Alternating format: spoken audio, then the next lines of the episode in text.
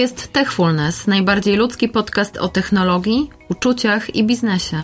Razem z naszymi gośćmi opowiadamy o praktycznym zastosowaniu nowych technologii w świecie biznesu. Zapraszamy.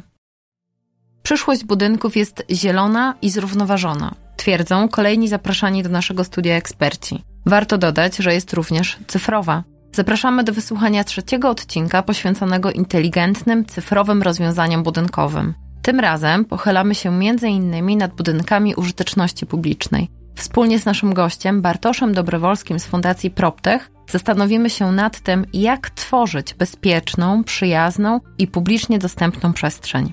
Zapraszamy. Techfulness technologie, uczucia i biznes. Dzień dobry, cześć. Dzisiaj w studiu Techfulness Tłoczno. Razem ze mną Mateusz. Dzień dobry. A z nami Bartosz Dobrowolski. Cześć Bartek. Cześć, witam Was serdecznie. Bartek Dobrowolski, doradca w zakresie wdrażania nowych technologii i innowacji. Współzałożyciel już ponad 5 lat temu PropTech Foundation, a więc organizacji, której celem jest wspieranie branży nieruchomości komercyjnych w zakresie wyzwań związanych z wdrażaniem rozwiązań cyfrowych. Tak, niesamowita przygoda.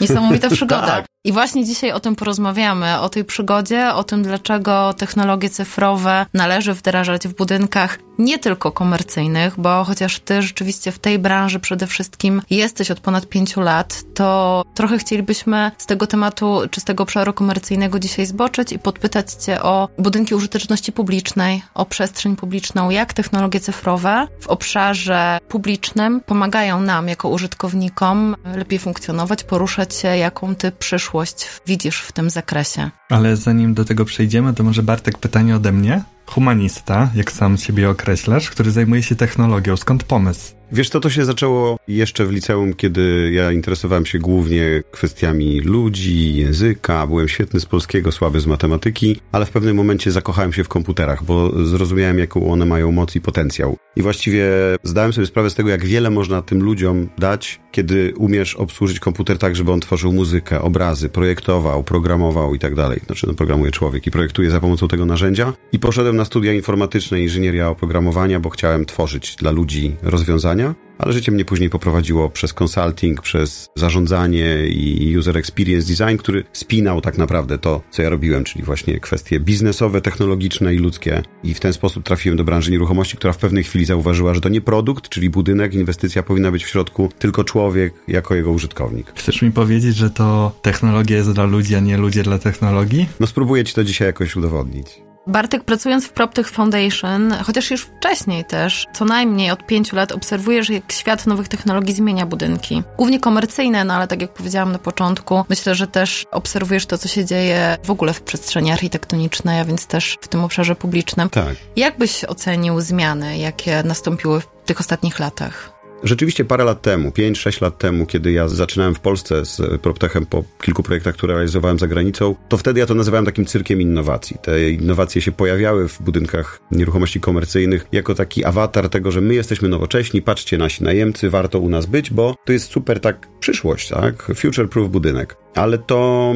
zostało zweryfikowane przede wszystkim przez COVID. Ostatnie lata to były rzeczywiście wyścigi właścicieli, landlordów, inwestorów i zarządców, którzy pokazywali, my jesteśmy lepsi, my jesteśmy lepszym partnerem, bo mamy nowocześniejsze procesy, nowocześniejsze narzędzia, nowocześniejsze budynki i pojawił się COVID, który powiedział metaforycznie sprawdzam. I wtedy okazało się, że niektórzy właściciele budynków, którzy robili to na poważnie, rzeczywiście zrobili to tak, że w momencie COVID-u oni tylko po prostu przełączyli się na pracę zdalną, budynki stały się bezdotykowe, można było przyjść do biura i w zasadzie od wjazdu do parkingu wejść do biura, do swojego biurka, nie dotykając żadnych powierzchni, ani windy, ani zamków, ani drzwi i to było potrzebne. To jest świetnie, Bartek, że o tym wspominasz, bo ja jako inżynier energii muszę dwoma rękoma się pod tym podpisać, co powiedziałeś. Sam osobiście w swojej pracy codziennej tego doświadczyłam. Przyszedł COVID i zarządcy budynków, którzy wcześniej o tym pomyśleli, o wdrożeniu technologii w tych budynkach, spotkali się z nowymi wytycznymi, na które te budynki musiały odpowiedzieć. A mam tu na myśli ustawienie innych nastaw central wentylacyjnych, które pozwalały mhm. wymieniać znacznie więcej powietrza wewnętrznego niż miało to miejsce przed, czy na przykład wyłączenie z użytków całych szkół, przedszkoli itd., tak itd. Tak I doszło do tego, że rozporządzenie wprowadziło nowe obowiązki do tych użytkowników, A dzięki temu, że zarządcy pomyśleli o tej technologii, my z Warszawy jednym kliknięciem mogliśmy albo włączyć, albo wyłączyć, albo zwiększyć nastawy central wentylacyjnych bez żadnego problemu.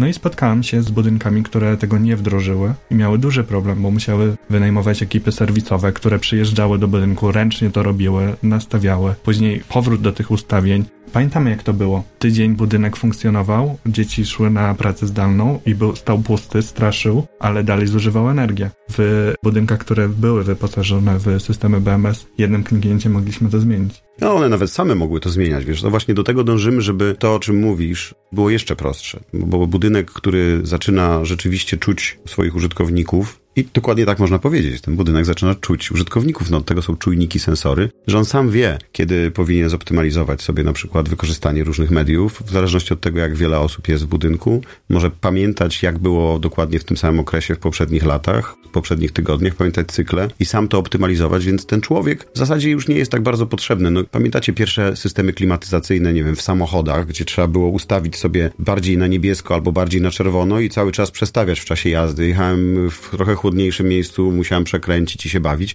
To są takie rzeczy, których my już nie pamiętamy, bo teraz klimatronik w samochodzie załatwia to automatycznie. Wyobraźcie sobie, że teraz w budynku nagle musicie mieć ludzi, którzy tam siedzą cały czas i przekręcają te gałki. Można to zrobić zdalnie, ale za chwilę to się powinno robić już samo. Przecież to jest banalnie proste. Czy zatem warto i można wprowadzać rozwiązania cyfrowe w budynkach użyteczności publicznej? No wiesz, no odpowiedź nasuwa sama chyba. To myślę, że nie ma co filozofować. Zdecydowanie powodów jest wiele.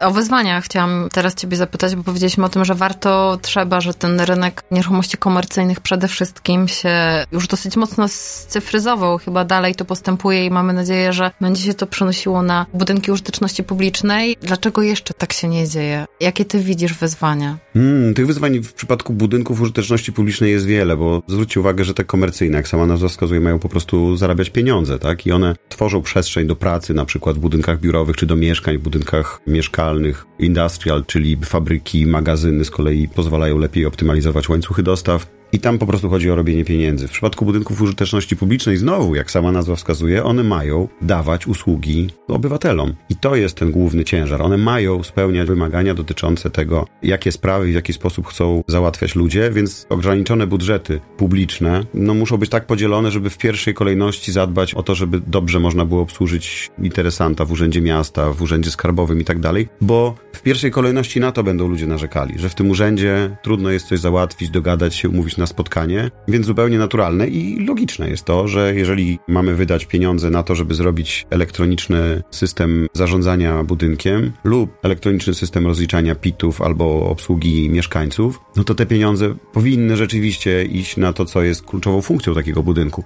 Polska akurat jest moim zdaniem bardzo dobrze i na dobrej drodze jest, jeżeli chodzi o cyfryzację procesów tych urzędowych. Zakładanie spółki w jeden dzień, obsługa urzędów skarbowych, papierów, formalności KRS i tak dalej kontakt z urzędami został w ciągu ostatnich wielu, wielu lat scyfryzowany i ten proces wygląda naprawdę imponująco, więc liczę na to, że to się w pewnym momencie ustabilizuje i rzeczywiście część tych budżetów będzie można przeznaczyć na budynki. Ale jakie wyzwania stoją przed nami? Kiedy je wdrożymy i co należy zrobić? No wiesz, przede wszystkim muszą się pojawić w strukturach, które odpowiadają za budżety i za te procesy i projekty, które w przypadku administracji publicznej, o której mówimy, są ważne. Powinni się pojawić ludzie ze świadomością tego, że to jest potrzebne. Powinna się pojawić wiedza na temat temat tego, dlaczego to trzeba zrobić. Powinni się pojawić ludzie, którzy mają doświadczenie, czyli być może ludzie właśnie, którzy mają doświadczenie w administrowaniu, zarządzaniu budynkami nieruchomości komercyjnych, ale na pewno ludzie zajmujący się technologią, nowoczesnymi systemami BMS. Powinni wpuścić tych konsultantów. Ci konsultanci powinni być wpuszczani właśnie do tych instytucji po to, żeby edukowali, żeby pokazywali, żeby pokazywali, jak to wygląda na świecie, żeby przywozili te case study, te przypadki użycia z całego świata i pokazywali, hali, zobaczcie, my wam przynosimy nie pudełeczko, które wy sobie wstawicie do serwerowni, tylko my wam przywozimy wiedzę i doświadczenia z innych wdrożeń z całego świata. Takie firmy jak Siemens powinny po prostu być zapraszane do współpracy z administratorami, żeby mogły opowiedzieć: hej, to się da zrobić, my wiemy jak. A ty w ramach PropTech Foundation bardzo dużo też podróżujesz, właśnie bardzo dużo też obserwujesz, co się dzieje na innych rynkach europejskich, przede wszystkim, chociaż nie tylko. Mhm. Masz takie poczucie, że my trochę w Polsce jesteśmy, pozostajemy w tyle w zakresie wdrażania tych technologii cyfrowych w budynkach, również komercyjnych? Może oczekuję, że powiem, że tak, ale jednak nie. Wiesz co, rzeczywiście dużo podróżuję, ale oprócz tego PropTech Foundation to jest organizacja, która jest połączona też taką siecią z PropTechami innych krajów. Francja, Włochy, całe Bałkany, Skandynawia, Niemcy też i oczywiście Wielka Brytania. To są miejsca, gdzie mamy najwięcej kontaktów a mamy to szczęście, że tu w Polsce pracujemy z liderami, z takimi największymi, najbardziej świadomymi firmami, które tworzą właściwie tą przyszłość branży nieruchomości. Więc my widzimy to, co oni robią i mamy poczucie, że robią dobrą robotę, bo oni stają się też wzorem i takim punktem odniesienia. Staram się nie używać tych anglicyzmów, benchmarków, ale tak mi wyskakuje.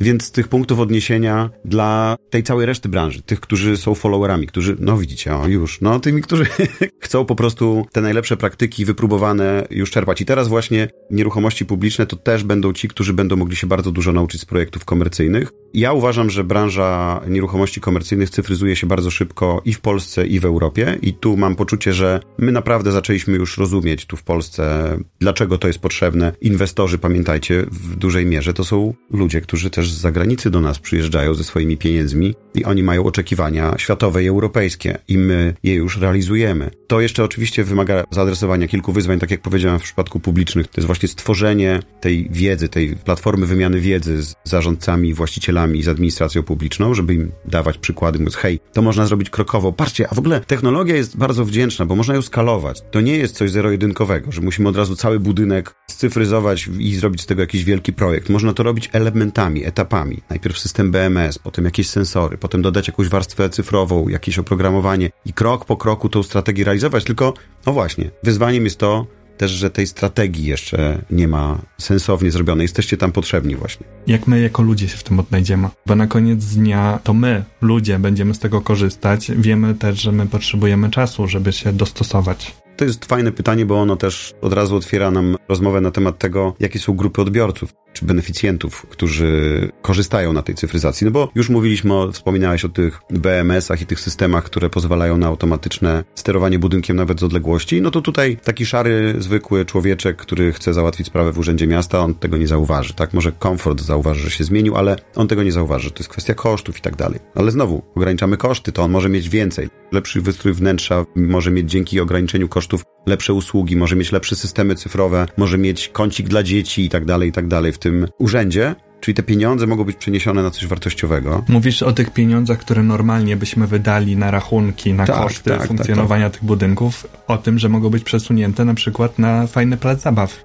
Wiesz, plac zabaw albo właśnie to, co zaoszczędzimy na mediach na przykład, możemy przeznaczyć na aktualizację systemu do obsługi mieszkańców na przykład. I to jest bardzo prosty zwrot z inwestycji. Więc to dlatego należy to robić już wczoraj, tak, żeby te pieniądze szły na to, co jest właśnie priorytetem. Czyli oszczędzając tu, realizujemy priorytety. Ale te persony, mogę powiedzieć wam o tych tak króciutko? Bardzo chętnie, Tak, bo to jest fajne, bo patrzymy na zarządcę nieruchomości. To jest jedna osoba, która korzysta na cyfrowej transformacji. I jak pytasz, jak sobie z tym poradzimy? Och, oni się ucieszą, tak, bo będzie im po prostu łatwiej. Ta sama praca w tym dużym, skomplikowanym budynku będzie mogła być wykonana dużo prościej. Wiem o czym mówisz, bo mamy przykład realizacji, w którym to zarządca techniczny budynku jeździł na hulajnodze po całym zakładzie i spisywał liczniki, a teraz jednym kliknięciem siedząc przed komputerem ma całe zestawienie na wykresie, bardzo przystępnie jest niesłychanie zadowolony. Ale ty je siedzi w miejscu, a tak sobie na hulajnodze trochę pojeździł. Ale może weźmie psa i pójdzie do lasu. No może, tak, no będzie miał trochę więcej czasu na rzeczy ważne tak? To jest istotne, bo technologia to nie jest coś, co sprawi, że będziemy mieli mniej pracy i będziemy mieli więcej czasu dla siebie. To są mrzonki, ale ona sprawi, że będziemy mogli poświęcić czas na rzeczy ważne,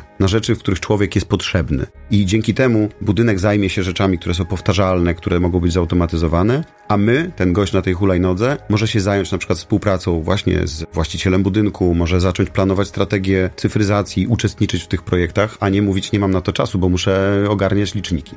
Opowiedz Bartek o tych personach. Mnie to naprawdę interesuje, tym bardziej, że chciałabym, żebyś jednocześnie opowiedział o użytkownikach tych budynków, mhm. o mieszkańcach. Jak ich przekonywać do tego, że transformacja cyfrowa ostatecznie przyniesie im korzyści, bo mam wrażenie, że w obszarze budownictwa mieszkaniowego chyba ciężko jest z wdrażaniem tych technologii cyfrowych, prawda? Tak, tak, tak. To rzeczywiście tam są zupełnie inne wyzwania, ale to ja powiem w takim razie o tych personach, bo to widać, że to jest ciekawy temat, bo wszyscy nagle się podnieśliśmy do góry, ale to jest ciekawe, żeby te perspektywy zrozumieć. To dla uproszczenia, tak sobie teraz liczę, tak. Mm, mm, mm, dobra, Mamy zarządcę. Tak, zróbmy sobie na początek cztery, zaraz zobaczymy, może nam wyskoczy jeszcze jedna. Jedna osoba to jest zarządca. To jest osoba, która tym budynkiem steruje i dba o to, żeby wszystkim było dobrze, żeby on działał i żeby było ok. Tak? Potem mamy drugą osobę, to jest użytkownik tego budynku w kontekście najemcy albo w przypadku budynków użyteczności publicznej to są powiedzmy urzędnicy, tak? czy osoby, które, bo to nie muszą być tylko urzędy, tak? ale mówimy też o dworcach, mówimy o szkołach, mówimy szpitalach. o przystankach, szpitalach, tak? Więc sądach. to jest ta druga, tak, sądach, to jest ta druga grupa. To są ci, którzy tam codziennie tą kawkę i papierosa odpalają.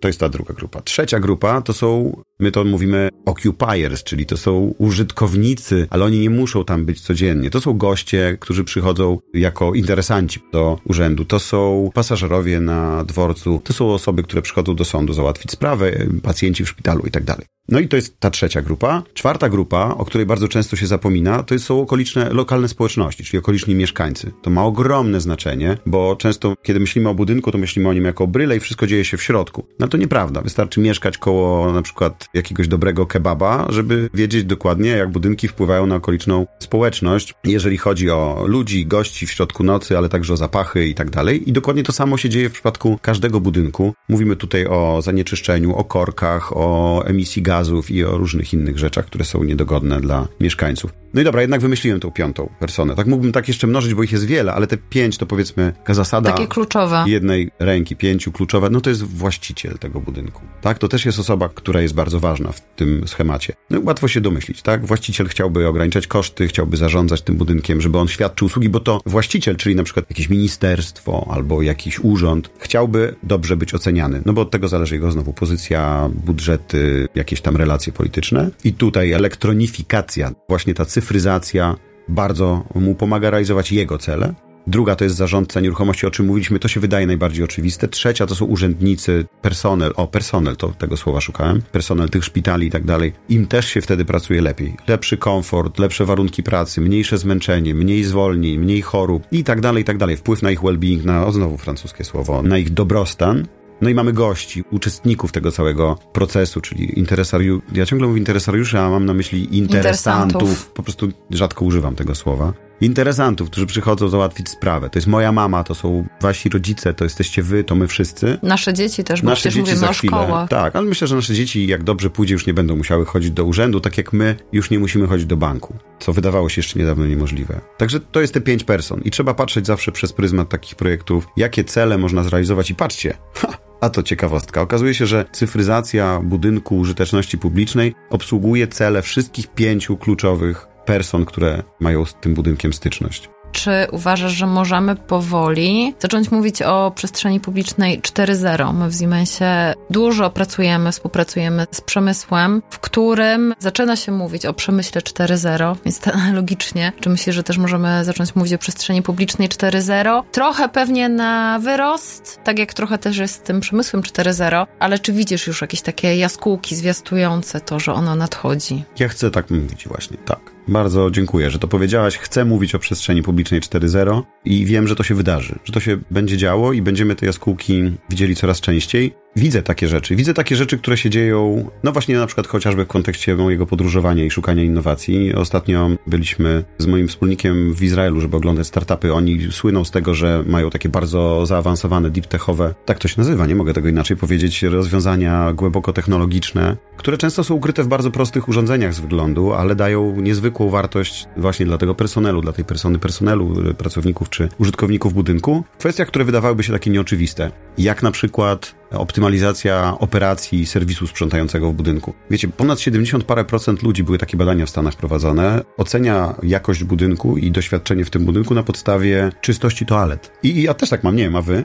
Ja tak, tak mam. Kurczę, Zdecydowanie. Prawda? Wchodzisz do toalety, widzisz, że jest brudne, myślisz sobie, Jezu, tam w tej restauracji co się musi dziać w kuchni, nie? A jak ten budynek jest zarządzany, przez kogo? No i teraz taka bardzo prosta rzecz, jak doświadczenie użytkownika w budynku może być zoptymalizowane przy użyciu technologii, gdzie specjalne czujniki umocowane w łazience pozwalają zaznaczyć, że brakuje papieru toaletowego, jest brudno, kosz jest wywrócony, jest nieprzyjemny zapach albo coś jest zepsute. I to nie tylko powiadomi służbę sprzątającą czy osobę odpowiedzialną za naprawy, ale analizuje, ile osób weszło do tej toalety, jak często z niej korzystają ludzie, w jakich godzinach, jak często brakuje papieru, mydła i tak dalej. I sztuczna inteligencja jest w stanie optymalizować działania całej tej grupy sprzątającej i oni zamiast co chwila, co pół godziny wchodzić i sprzątać, przychodzą wtedy, kiedy coś się dzieje, a potem sztuczna inteligencja wysyła ich zanim coś się wydarzy, zanim skończy się papier, bo ona wie, ile osób powinno wejść i skorzystać. To jest jeden z przykładów. A ja chciałam Cię zapytać o to, czy nie uważasz, że mimo wszystko jesteśmy, przynajmniej w Polsce, w dalszym ciągu na etapie tego, że wdrażanie tego rodzaju technologii jednak podnosi koszt użytkowania budynku, koszt bycia w tej restauracji, że jakby ta restauracja, budynek będzie musiał ostatecznie też przenieść ten koszt na tych interesantów, będzie musiał przenieść ten koszt na mieszkańców. Tutaj wracam trochę do mojego pytania o budownictwo mieszkaniowe, gdzie w dalszym ciągu jakby mieszkańcom jest ciężko zobaczyć korzyści, jakie Jasne. niesie cyfry technologie cyfrowe, jakie Drugi raz wspominasz o mieszkaniówce, więc odpowiem ci zaraz na to pytanie, ale najpierw odpowiem na pierwsze, bo to były dwa pytania w jednym. Jeżeli chodzi o to, czy rzeczywiście to jest taki moment, kiedy tego typu rozwiązania można w budynkach użyteczności publicznej wdrażać, to pamiętajmy, że technologia nie ma żadnego sensu, jeżeli się nie zwraca. Jeżeli nie tylko nie generuje na przykład lepszego doświadczenia, czy optymalizacji procesów, ale też w pewnym momencie nie generuje przychodów albo na przykład oszczędności. oszczędności. Tak, nie zmniejsza kosztów. No i teraz w przypadku tego rozwiązania, o którym mówię, no to jeżeli masz kilku sprzątaczy, którzy muszą biegać po całym budynku, po wszystkich piętrach, bo mają harmonogram i co pół godziny, czyli muszą dwadzieścia parę razy w ciągu jednej zmiany wejść do tych toalet, to zobacz, jak mało mają czasu na to, żeby zająć się przestrzeniami wspólnymi i innymi. W momencie, kiedy dodajesz taką warstwę cyfrową, chociażby do toalet, to możesz zmniejszyć liczbę osób, które odpowiadają za czystość, delegować je, te osoby, które sprzątają, także do działań innych w miejscach, które są newralgiczne, jak przy wejściu, czy w jakichś salach spotkań i tak dalej. No i w efekcie to się po prostu przelicza na pieniądze. Mniejsze zużycie, można patrzeć, gdzie znika papier toaletowy, reagować i tak dalej. Więc pamiętajcie zawsze, kiedy mówimy o technologii, myślimy o ludziach, ale liczymy pieniądze, żeby to też miało sens komercyjny. I mieszkaniówka. Z mieszkaniówką jest rzeczywiście specyficznie, bo no kurczę, Ludzie nie mają pieniędzy po prostu, tak? Potrzebują mieszkań, ale nie mają pieniędzy. Widzimy, co się dzieje na rynku już od paru lat. Tych mieszkań jest coraz mniej. Teraz w związku jeszcze z sytuacją geopolityczną, tych ludzi w Polsce jest nagle więcej. Chcemy im pomagać, oni tutaj są i oni też potrzebują miejsca do mieszkania, więc brakuje mieszkań. A do tego jeszcze sytuacja ekonomiczna sprawia, że nie mamy pieniędzy, więc kiedy ludzie decydują się na tak ważną inwestycję w swoim życiu, często dla niektórych ważniejszą niż małżeństwo, no bo na dłużej i konsekwencje są poważniejsze często, no to decydują się na przykład na to, żeby jednak zapłacić za dodatkową komórkę lokatorską, za dodatkowe miejsce parkingowe, a niekoniecznie za to, że mają super nowoczesną klatkę, która sama reguluje oświetlenie biometryczne i tam robi różne rzeczy w częściach wspólnych. I to stąd jest problem. Ja rozmawiam z deweloperami mieszkaniowymi i ci, którzy pracują z nami w PropTech Foundation, oni wkładają bardzo dużo pracy w to, żeby wybierać takie innowacje, które rzeczywiście się przekładają nie tylko na komfort mieszkańców, ale właśnie na obniżenie na przykład kosztów. No bo wiesz, czynsz może być niższy, jeżeli zużywamy mniej prądu, mniej mediów, i taki budynek sprytnie zarządzany będzie dla użytkowników w dłuższym horyzoncie tańszy. Ale wielu deweloperów myli tą cyfryzację mieszkaniową z tym, że robią smart home, tylko jakiś w środku kable pociągną, jakaś puszeczka z czymś tam, z jakimś kawałkiem hardware'u i jakieś oprogramowanie.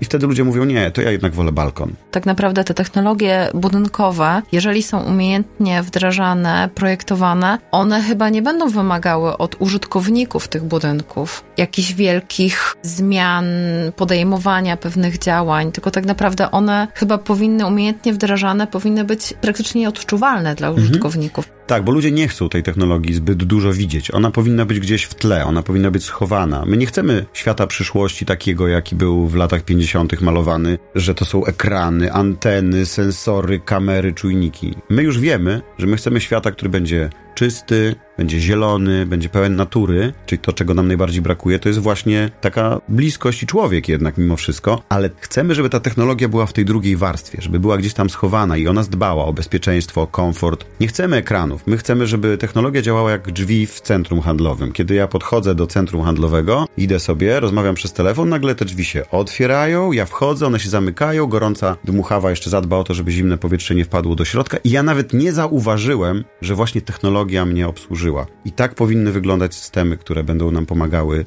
Świetnie, że mówisz o centrum handlowym, bo chociaż to jest budynek komercyjny, no to tak. tak naprawdę coraz bardziej służy nam właściwie jako przestrzeń publiczna. Tak, to jest taki ciekawy ewenement, prawda? Mówimy o centrum komercyjnym, ale rzeczywiście ono zachowuje się już coraz bardziej już nie jak sklep, tylko jak taki zespół realizujący usługi ludzi na różnych poziomach, bo tam załatwimy i bankowe kwestie, i telekomunikacyjne, i rodzinne, bo mamy jakieś sale zabaw, i kino, i kultura, i wystawy, i muzea, i sprzedaż przy okazji. I nawet pocztę. A i nawet pocztę, dokładnie. No i sklep spożywczy i tak, tak, tak. No. I cyfrowo co tam się dzieje? Tam się dzieje bardzo dużo na szczęście, no ale znowu, to dlatego, że to jest budynek komercyjny, to jest też świetnym przykładem tego, jak można zrobić coś dla ludzi, co rzeczywiście i daje większe doświadczenie, lepsze doświadczenie i zwraca się komercyjnie i jeszcze oprócz tego ułatwia zarządzanie. No pomijając już takie kwestie związane z taką podstawą budynkową, czyli systemy przeciwpożarowe, inteligentny monitoring, który śledzi zachowania ludzi i może z tych kamer nie tylko zapisywać obraz, ale także wykrywać sytuacje anormalne, czyli jeżeli wie, że w tej przestrzeni ludzie się w jakimś tam no flow, powiedzmy, jakimś tam takim przepływie się poruszają, to kiedy nagle zaczyna się dziać coś innego, to sztuczna inteligencja, widzenie komputerowe jest w stanie rozpoznać rozpoznać to, że może tam jest jakaś bójka, szamotanina, albo ktoś stracił przytomność. Kamera teraz może rozpoznać, że ktoś się przewrócił, upadł, leży i tak dalej, więc dba o bezpieczeństwo.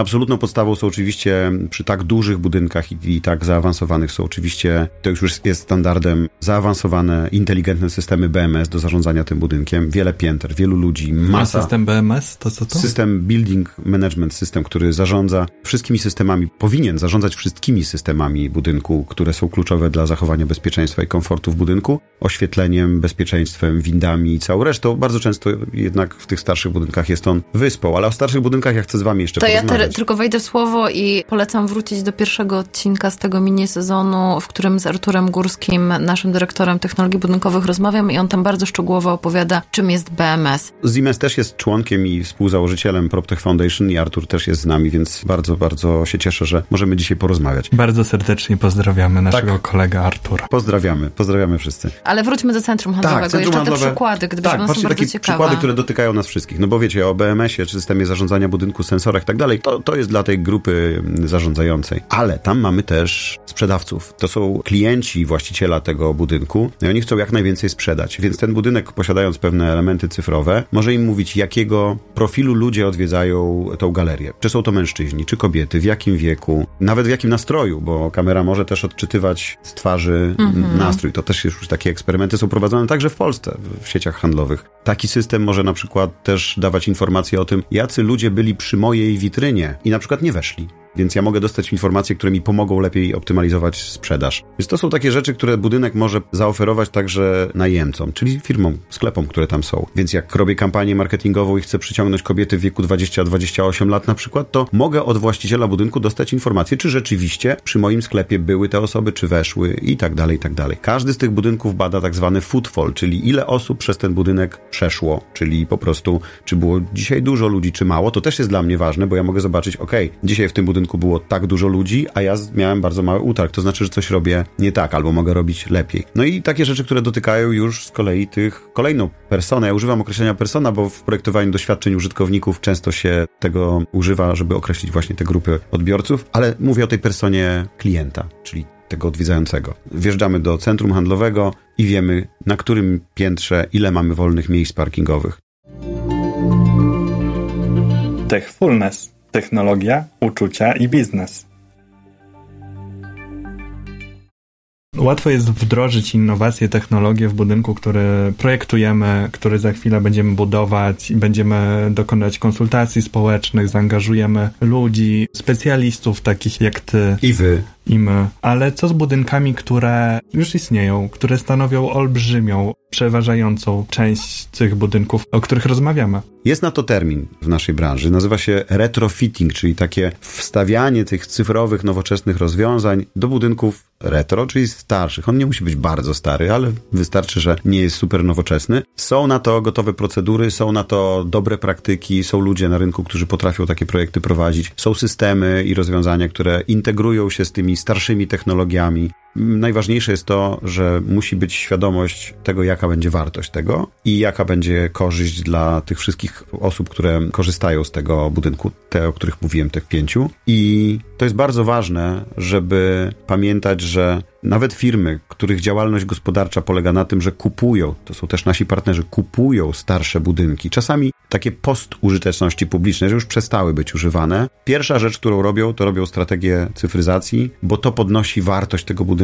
Mamy taki zwyczaj, w zasadzie ja mam taki zwyczaj, że na koniec spotkania proszę moich gości o taką puentę, takie podsumowanie, z czym nasi słuchacze mogliby wyjść po tym odcinku. Krótko, trzy rzeczy. Jedna rzecz to, kiedy myślimy o cyfryzacji, pamiętajmy, że ona się już dzieje i to nie jest coś, co powinniśmy planować na kiedyś, tylko powinniśmy zaplanować, kiedy to się już wydarzy. Druga rzecz to, żeby pamiętać, że kiedy się wybiera technologię, to trzeba na nią spojrzeć przez pryzmat doświadczeń, przez pryzmat kosztów, przez pryzmat korzyści i popatrzeć sobie na to, chociażby korzystając z tych pięciu interesariuszy. A trzecia rzecz to, żeby pamiętać, że to nie jest opcjonalne. To się po prostu dzieje i nie można mówić w nieskończoność, że to nie jest istotne, bo już do kwestii związanych z wygodą dołączyły też kwestie środowiskowe, kwestie związane z wysokimi kosztami energii, z sytuacją ekonomiczną. To będzie trwało lata, co się teraz dzieje na świecie i trzeba po prostu już teraz te budynki do tego przygotować. Bartku, dziękujemy, że zgodziłeś się być gościem Techfulness, za te twoje podzielenie się doświadczeniami. Marto, tobie dziękuję za współprowadzenie i do usłyszenia, do zobaczenia gdzieś na trasie zmiany budynków na cyfrowe.